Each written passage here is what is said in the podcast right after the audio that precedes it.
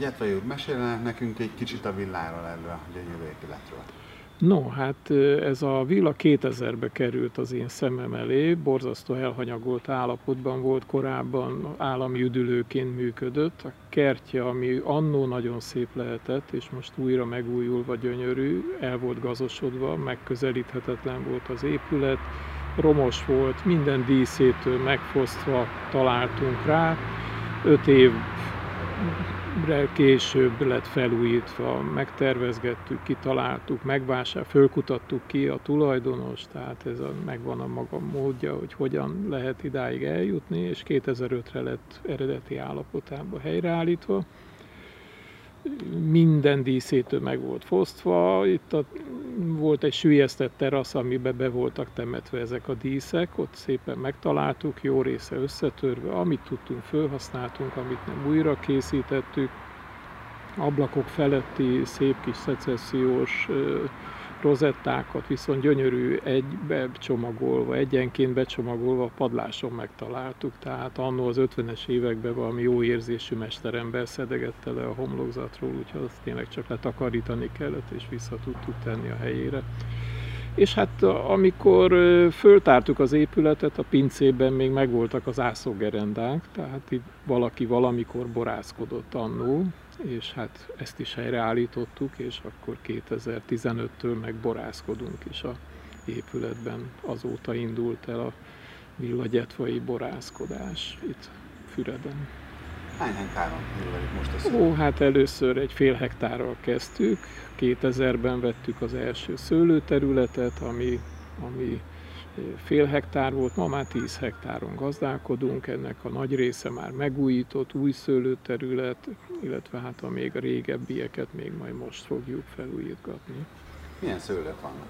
Hát a legfontosabb Füreden a olasz rizling, ami a zászlóshajója a pincének, furmintot telepítünk, rajnai rizlinget, cserszegi fűszerest, illetve hát kék szőlőink vannak, ezek főleg Tihanyban, Tihanyi területen, Cabernet Franc, kék frankos a fő szőlőfajtánk.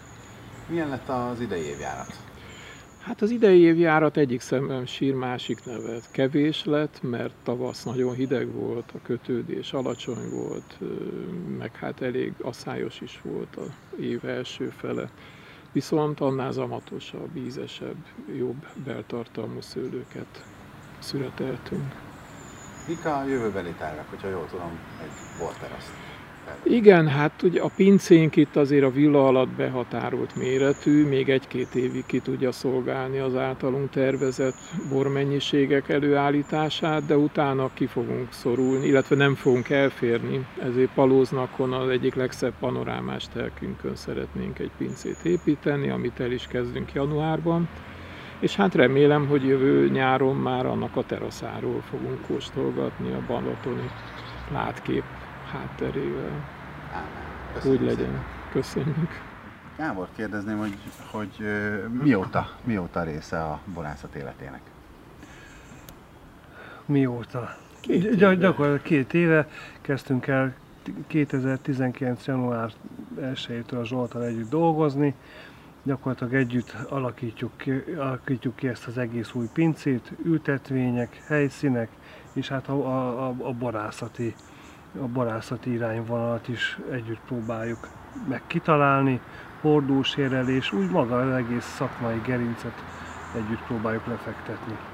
Az első évjárat a pincének az 2019-es évjárat gyakorlatilag, úgyhogy ő, rendkívül fiatal pincéről beszélünk, és, és a kezdetektől fogva úgymond együtt dolgozunk. Ha jól tudom, akkor két fő vonal van a boroknál. Igen, van a zsendülő család, ami meg van különböztetve, e, és a panoráma család. A zsendülő család az, az nevéből eredően a, a friss, ropogós, gyümölcsös irányvonalat képviseli, míg a panoráma család, család az hordós érelést, hordós erjesztés és, és érelést jelent, de a panoráma családnál is ö, odafigyelünk és törekszünk arra, hogy hordós érlelés ellenére minél több gyümölcsös karakter megmaradjon a borban. Ez, ez fehérborok esetében relatíve pár hónapos hordós érlelést, érlelést enged csak meg. Uh-huh. De igyekszünk a panorámánál is minél több gyümölcsöt átvinni a borba. Ha jól tudom, akkor lesz, lesz még telepítés. Milyen, milyen fajtákat tervezek? Rajnai, rizlinget, mindenféleképpen furmintot, ami a fehér szőlők esetében, és még természetesen még rizlinget, kék szőlőnél pedig kékfrankos, merló, és jelenlegi Cabernet Franc ültetvényünket fiatalítjuk a, jövőben egyre fiatalabbra. Tihanyból, Tihanyból. Köszönöm.